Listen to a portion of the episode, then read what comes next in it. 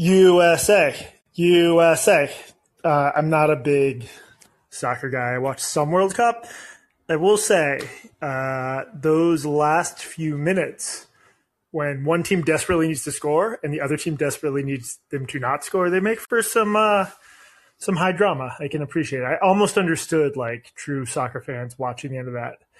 Um, so yeah, mostly gonna take your calls today. I want to talk a little bit about sort of the difference between smart seeming and silly seeming theories about like the effect media and social media have on us. Uh, I was reflecting on this because Sam Harris just did an episode of his podcast where he explained why he left Twitter. Leaving Twitter being something I have dreamed, fantasized about, sometimes rather explicitly for quite a long time. I've never been able to pull it off. I've only been able to stay off it for you know, small chunks of time. Um, there would be real material downsides to me leaving Twitter the way Harris did because I don't have. I mean, there'll be material downsides to Harris doing so too, but he has like an empire. Um, he could lose half of his subscribers and still be a millionaire. Uh, so it's different, but you know, he talked about just the way he felt Twitter turning him into a different, worse person. In part, uh, mostly by dint of the fact that it only exposed him to like the worst people out there. Um, which I totally resonated with me. Like most of what he said just described my experiences exactly. The one of the differences I post obsessively sometimes, he rarely posts, and um, it, it, it got me wondering if there's any like hypocrisy or conflict between my view that say violent video games don't make people more violent, but Twitter does make people more crazy. And I think there's not real contradiction there. So I, I just want to sort of say this theory out loud. If you say playing violent video games makes kids more violent, um, or makes like a lot of them more violent, I think everything can have some effect on someone. So maybe there's 10 kids who became violent because of video. Like it would be shocking if some kid didn't respond. Like the same way weed makes some people go crazy, like psychosis. Rare, but it happens. But I feel like that theory relies on a bit of a logical leap where it's like, oh, you play a first person shooter, so that desensitizes you to blood and violence.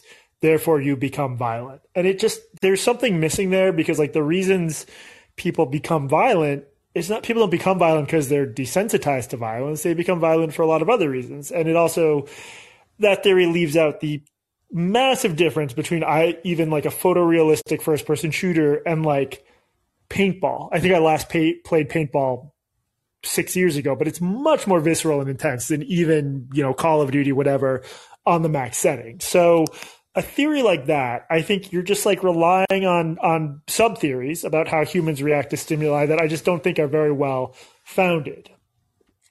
Theories about social media, um, and and you could also lump in maybe theories about like teenage girls on Instagram or TikTok here, but but my focus is Twitter. I feel like I can tell a pretty complete provide a pretty well-rounded, complete account of how Twitter drives people crazy without having to make take any leaps. So, Twitter is a place where there's journalists who are literally on it 16 hours a day between sitting at their laptop, having it on their phone. I don't have it on my phone. That's the only way in which I've been able to partially control my Twitter addiction. The constant uh, reinforcement you get, positive and negative, the incentive to say anything that pops into your head to the point where, and this is an experience I know I'm not alone with, I can be walking in the park far from my computer and a thought will pop into my head and the first thing will be I should tweet that. And I think there are some thoughts that pop in your head that would not have popped in your head at, thought, at all if you weren't thinking in these sort of clipped catchphrases all the time. So there's that. There's also the cumulative cumulative effect of all that feedback. You you quickly learn what to say, what not to say, the sorts of dunks that will get you a lot of acclaim, the sorts of statements that will lead to a pylon. The idea that you can be subjected to that pressure cooker of a social environment four, eight, 12, 16 hours a day for years and not have it affect your thinking or the way you view people in your tribe or the other tribe. I don't know. To me, that would be a pretty far fetched theory. Um, I think that's almost more of a far fetched theory than like vi- video games make people violent. It's just it, it's so much more intense, and you're dealing with other real life humans, even the ones hiding behind pseudonyms. So I think we should, as in all things, be moderate and nuanced in terms of like which theories about the effect of media we take seriously, which theories we don't take seriously. And you just need to take them on a case by case basis because like there's good ones and bad ones. And I, I'm sympathetic to the idea that intense social media usage, particularly among people who have like pre-existing mental health concerns, can have negative impacts. I just I don't see how being drowning in this stuff for hours a day couldn't have that impact. And I just think that's very different from both passive forms of media like TV or movies, and even active forms like video games that don't involve real life social interaction, at least, uh, you know, with the exception of like multiplayer games or whatever. So um, I have some more thoughts on that. But we've got some talk callers. I will start with Justin. What's up? Hey there, Jesse. Help them come through okay? Yeah. How's it going? Great. Thanks. Um, I, I didn't plan to talk about this, but because you mentioned it, um, the the idea that like you will be affected by operating in a different social environment like um, Twitter, for example, or any other platform that's socially accessible. Like, of course, that's obvious that it's going. You're it, it will affect you in some way. Like, just yeah. it'll change the dynamics of any uh, interaction. But I don't. I don't think it follows that it's necessarily going to be negative, and and like the same could be said of anything. Like, sitting in a classroom for X hours a day with restricted ways, or like only being able to interact with fellow students for five minutes at a time between classes during that period, or like I think you can come up with a lot of kind of structured ways, or maybe even even just the idea that you could have completely unstructured uh, communications with somebody. Um, obviously, that would change the way that people act, and I don't think that we would necessarily call all of them negative or say that they should all be avoided. No, I, am with you. I think I'm, I'm um, really describing like the media environment, media Twitter and politics Twitter. If you are, you know, stereotypic example, if you're a gay kid in Iran or Afghanistan and you use Twitter to connect with the broader LGBT community, I can imagine it being something of a lifeline and, and having a lot of positive interactions with other people because like um, you know, I'm stereotyping a little. I don't know what the situation's like in different parts of these countries, but for the most part, it's probably hard to be openly gay there and to find other gay or trans people to talk to. In a situation like that, I think it could have a positive impact and probably make you feel much better. Um, so I should have been more specific, but yeah, I think we're on the same page that like it's unlikely heavy social media usage doesn't have some effect. It's just a question of like, are you hanging out in toxic communities or nurturing ones or what? Yeah, and I, I, say this as uh, I'm a, a, capital G gamer, um, as may have been evident, and um, uh, like I really got a lot of I think positive social benefits out of doing that. Like I, I joined in groups, I made like pretty serious friends, um, and, and even with my real life friends, this is a thing that helps us bond by like you know being able to express ourselves in this environment together. You know, it's just kind of social lube in in, in a certain way. So like uh, I, I always get a, a, bit concerned when I read the doom saying around online interaction is is a is a death pill because like tr- truthfully like I have a very different experience from that and yeah it, it, probably depends a lot on how and where you're you're doing it specifically. Yeah, I mean, look, I have real life friends who where the friendship started with like uh, DMs on Twitter. Um, so yeah, I've had some of the same experience, and and I think any kind of like accumulation, uh, what's the word I'm looking for? Gathering around a shared interest, if it's like a, a healthy interest, uh, probably leads to real life friendships and real life relationships, and that's always good. Um, yeah, I'm just describing a corner of Twitter that is uh, the only shared interest is like sociopathy. I think. Uh, yeah, uh, unfortunately, media Twitter probably is like that. Um, yeah. I did want to mention something about uh, the soccer game today, or the football game for yeah. you folks overseas. Um, Thank you for translating so they would understand what you're talking about. yeah, I know it was necessary, but I feel like people would football shit otherwise. Yeah.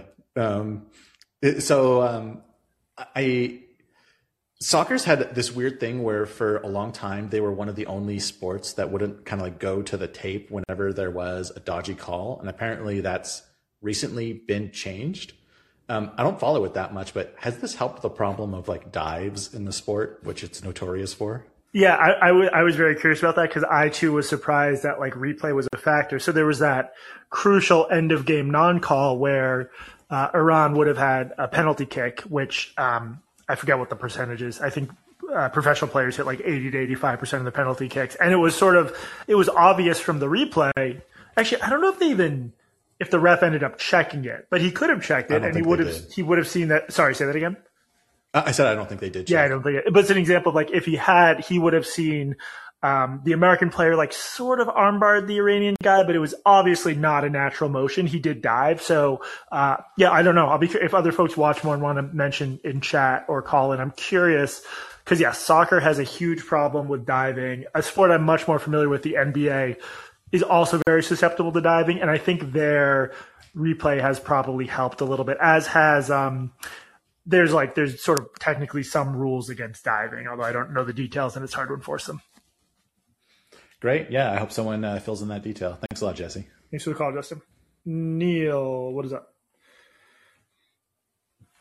Right at this very moment, the second Mario movie trailer is premiering, so just know that I chose to talk to you over watching it live.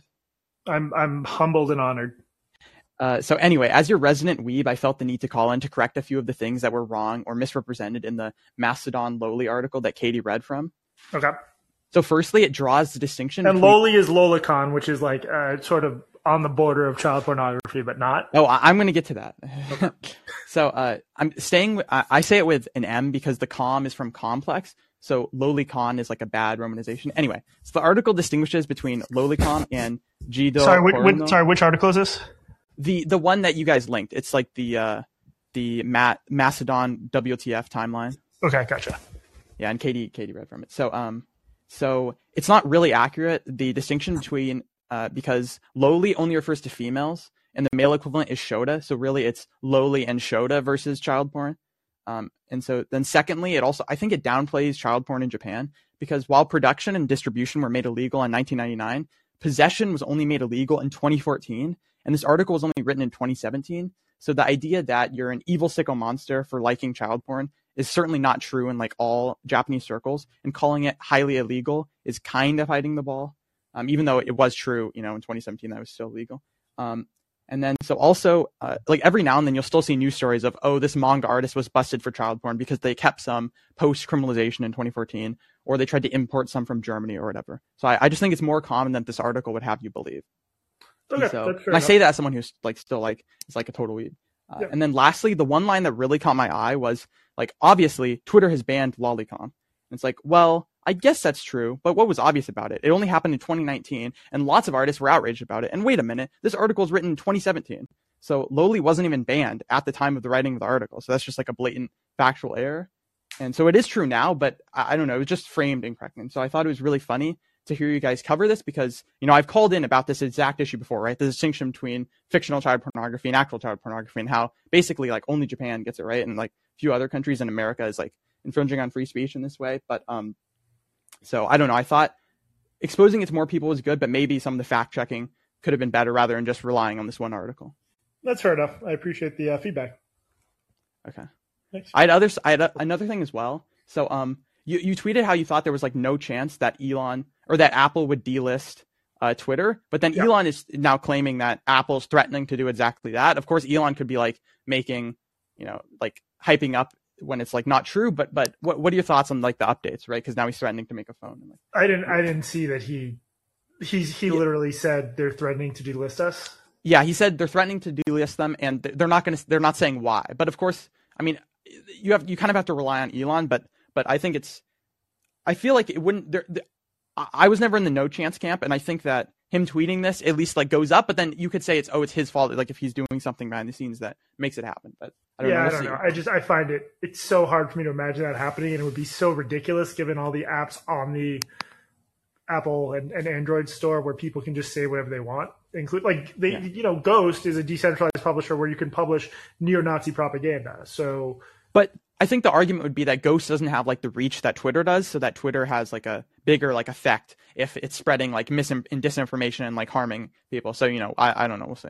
Yeah. Um, well, and then Dystopia just said Apple took Fortnite off, but Fortnite basically what Epic did was they so Apple gets a thirty percent cut or is supposed to, but then Fortnite put in like a direct payment to Epic that like skirted the 30% cut, which breaks Apple's terms of service. So that's why they removed it. So uh, it sounds like a pretty straightforward argument over over money. Uh, yeah, and then Epic sued. It was like this whole thing. Um, gotcha. Anyway. Um, nice to call it. Appreciate yeah. it.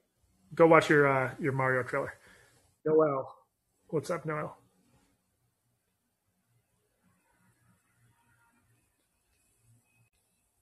Noel, unmute yourself, or I'll uh, jump to Sean and then get you after.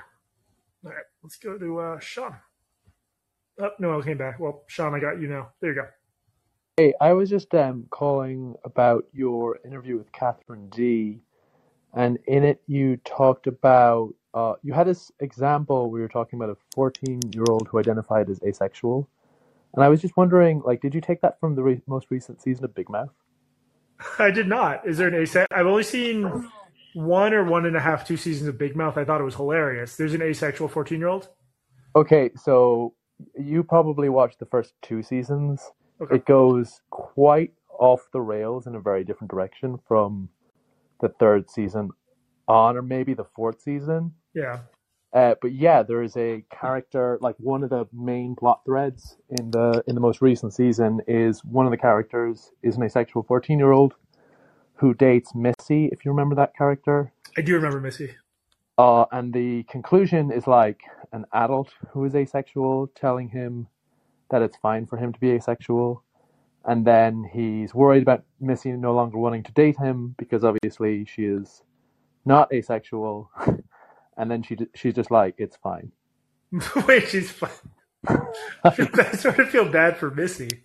Yeah, I mean, uh, How is that? How is that fine? It's not. Why would it be fine? To well, anyway, I should watch it. I yes, I am. Um, I'm sure there are people who are asexual. I've written about this a couple times. I think there's a sense in which we reify identity labels, and I don't necessarily think it's healthy for 13 or 14 year olds to swim around in like online ecosystems where any hesitation about sex or awkwardness surrounding sex, they might be told, "Oh, that means you're asexual." I just I can see a lot of kids misinterpreting that, but um, that's funny that Big Mouth went that far in that direction.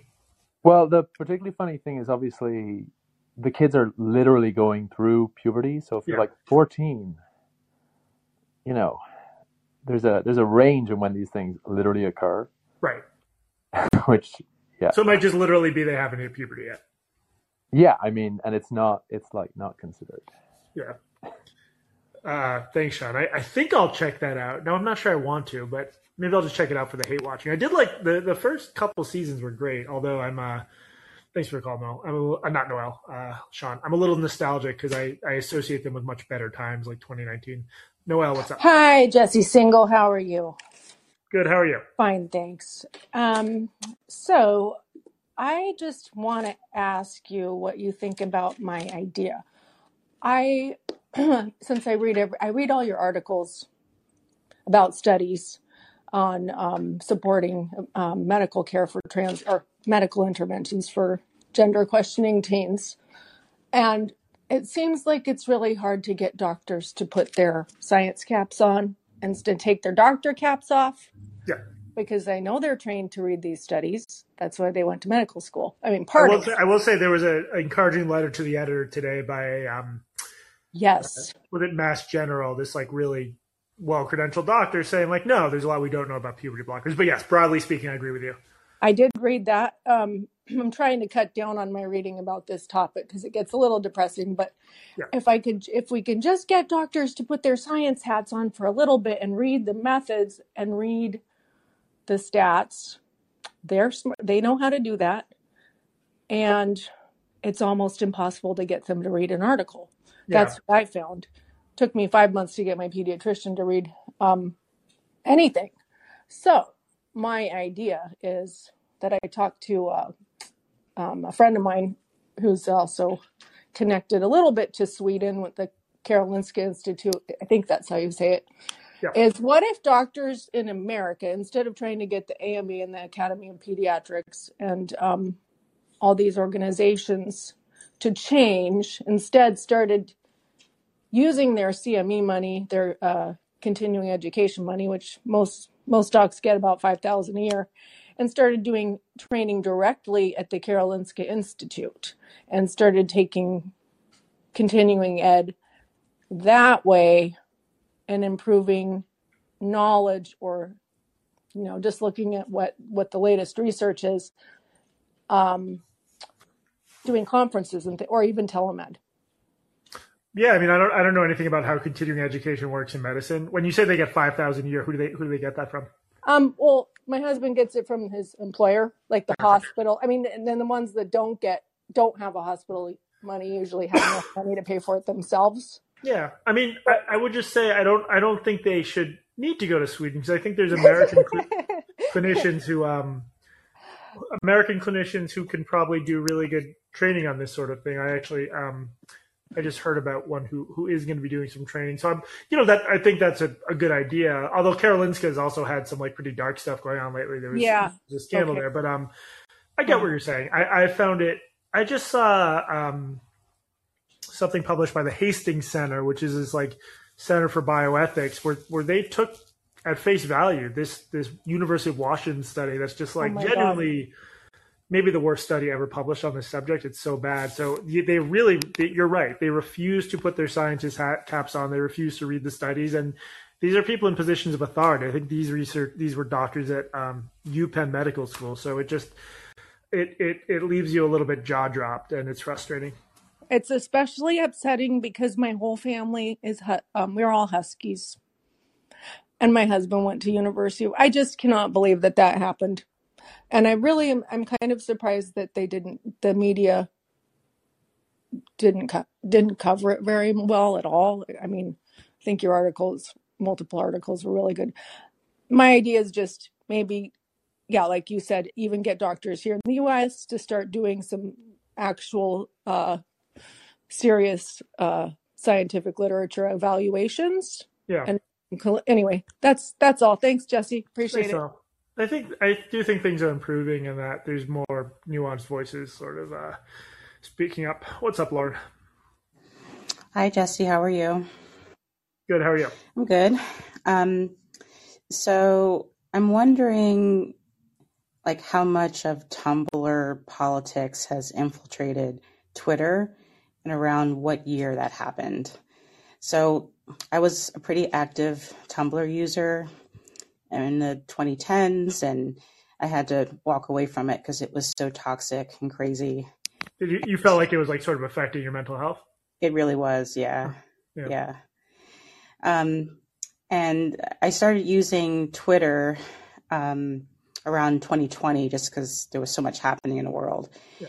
I've noticed that a lot of the politics of Tumblr in the 2010s is really active on Twitter. Um, and I'm wondering if maybe a lot of those folks back then, 10 years later, have sort of migrated to Twitter and you know, are really affecting the discourse and the politics or our national politics um, in ways that are really concerning to me, especially when journalists are on Twitter for so many hours of day. Uh, Do you have that sense at all? And like, what are what are your thoughts on that? Yeah. I mean, have you have you read much of Katherine Dee's stuff? Do you know that name? I I don't know her. Oh, okay. So you should, if a, if you listen to, uh, I recently did an interview Katherine Dee. D E E on the podcast. She also has an article in American Conservative with a title something like "How Tumblr Affected American Politics." Um, so she's exactly the expert on this in a way I'm not. She's like spent real time on Tumblr and talked to a lot of people who have. Um, I would also imagine that if you reached out to her on um, Twitter, she she'd have some thoughts, but she just knows way more about this stuff than I do, and she's like the person to ask. Okay, that's that's. I'll definitely look into that. Cool. It it it seems like Tumblr is like the the platform that a lot of young women migrated to in the 2010s and maybe early 20s. I think that's the way right. that young men migrated to like 4chan. Yeah. Yeah. What what um out of curiosity, if you don't mind saying, what effects did you feel it was having on your mental health? I started a blog on like dreadlocks or, or dreads because at the time that was something I was doing for myself. And I was very naive and I thought that would just be a good idea to create and share with people. Um, You are you're you're white, I take it, or no? I'm uh, I know I'm I'm African American. okay, I thought you were saying you were a white girl who started. I was like, I think I can see why things went wrong for you. well, um, I didn't actually show my face on Tumblr, but people assumed I was white. Really? And that was the problem Oh um, I was faced with and got accused of being a white woman who was culturally appropriating. Oh, God. there's um Phoebe Phoebe Maltz Bovy has a good book called The Perils of Privilege, and one of the things she points out is that like one of the more messed up things about this dis- about privilege discourse is like you sort of have to reveal personal aspects of yourself just to take place in conversations, whereas like you know the utopian vision we had of the internet is people should be able to just say whatever they want, regardless of who they are. Mm-hmm. Is that called deference politics? Uh, yeah, yeah. I think it's like I'd say it's related to like identitarian deference, but um, she she just put it in the context of like call out culture and privilege. I think her book came out in like 2014, but yeah, I think yeah, you're you're right. Actually, it, it's basically that because if you had said they're like forcing you to disclose something about yourself, at which point they probably, if you had like quote unquote proven you were black, they just would have backed off, right? If I could prove it and they agreed or believed it, it, it I don't think it would have mattered because then I would be like, well, you're just selling out because you're showing photos of all people wearing dreadlocks and that's not accepted on Tumblr. God, that sounds very unpleasant. I'm sorry about that. Yeah. What, what was the name of the book again? The Perils of Privilege by Phoebe Maltz uh, Bovy, B O V Y. Highly recommend it. Okay, thank you. I'll check that out. Thanks, Lauren. Yeah, reach out to Katherine Dee. I bet she'll have some thoughts. Okay, thanks. AA. That is funny that I'm so like internet poison. When someone said they did a uh, a a website about dreadlocks, I was like, oh, that must have been a white person who did it. anyway, what's up, AA?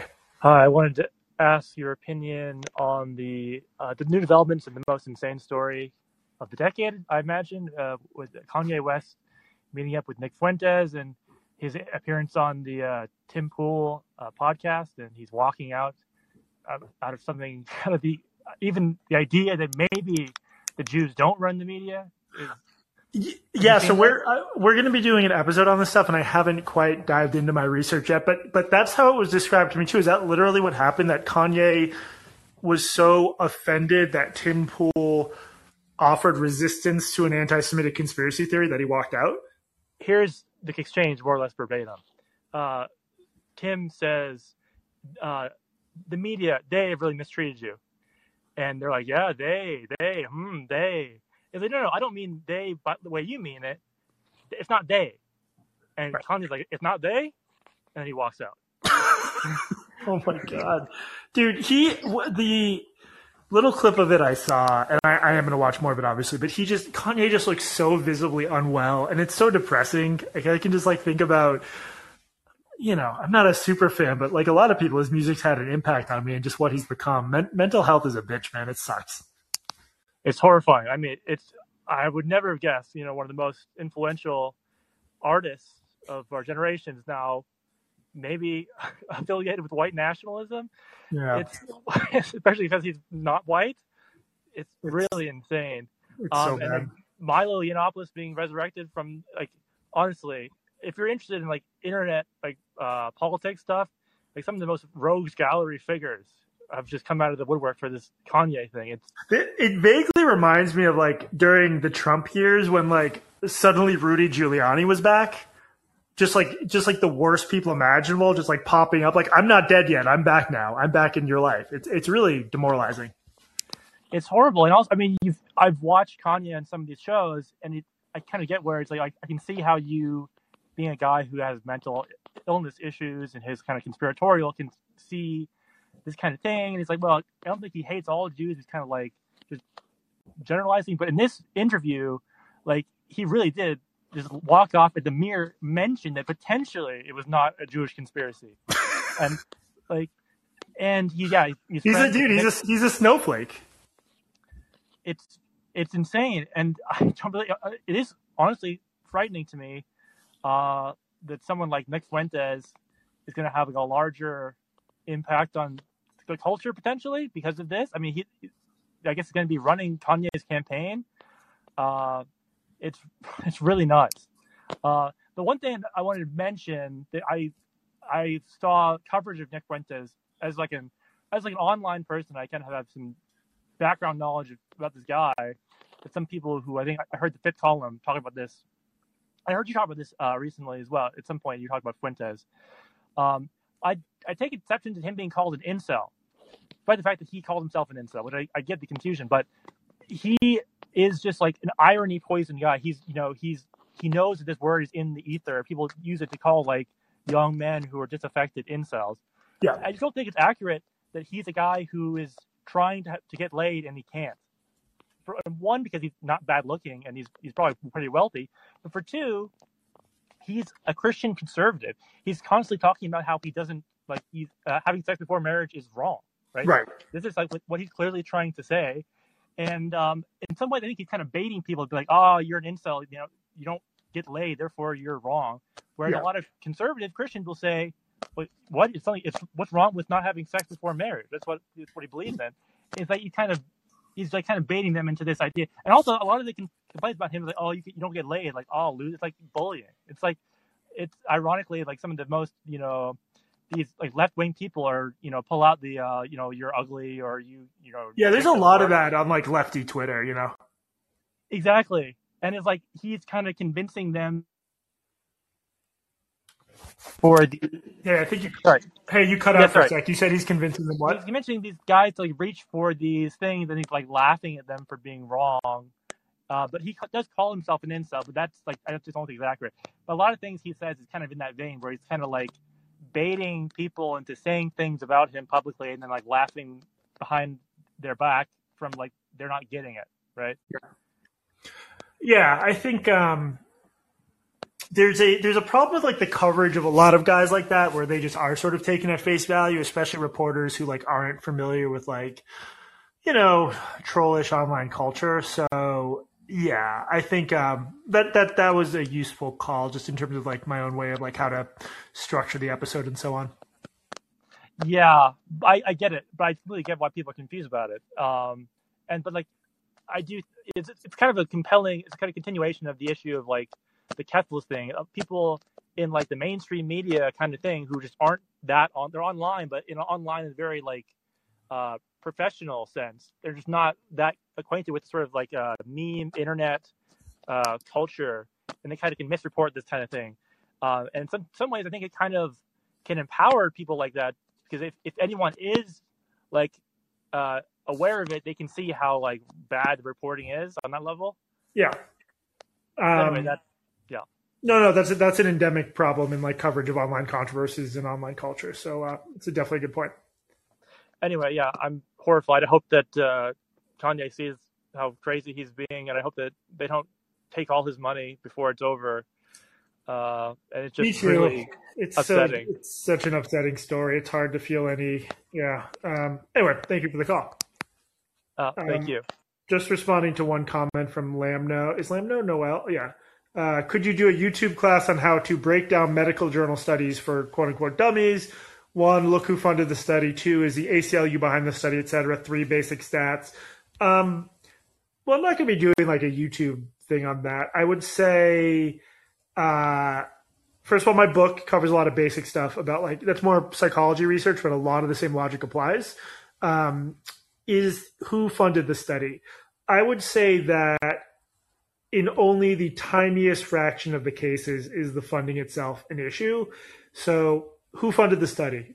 I don't know, University of Washington, University of Chicago. It's like just big mainstream institutions that you can often trust. It's just the incentives are all messed up. So even trustworthy institutions or formerly trustworthy ones can do bad research. Um, it's rare that you'll like find out the ACLU is behind a study. The ACLU, thank you for buying my book. You're going to be the one. Uh, you know, sometimes I don't, I don't know how much like polling research the ACLU does. Institutions don't tend to hide that. Um, so all I'm saying is that, yeah, learning to become a savvy consumer of science is difficult. I'm still not there. I still have to rely on statisticians for like fairly basic stuff, including my debunking of the UW study. But um, yeah, you can't. You're not going to learn that much just by seeing who funded it, because like a lot of people fund it, and it's usually just universities. Um, oh, sometimes you can. You know, uh, researchers should disclose sometimes they'll get money from like a questionable source. Jack Turban is a guy who I really disagree with. He got some sort of uh, money from like a pharmaceutical company. my understanding is like it's not that rare and it wasn't that much money. So I, I don't, I try not to jump on that sort of conflict of interest stuff unless it's severe. That's probably something I should look more into and get more informed about. But um, anyway, that's a good question, Noel. Yeah, there will be no YouTube series, but uh, buy my book and read my stuff. Um, maybe at some point I'll do some sort of primer, more accessible primer than my book. I got to think about that. It could be good. Okay, I got to wrap it up. I got to do some uh, some work myself. I'm working on uh, some media criticism for my newsletter. But thank you guys as always for listening. I would just ask you if you like what I'm doing here, tell other people about it. And yeah, that's it. Have a good night. Bye.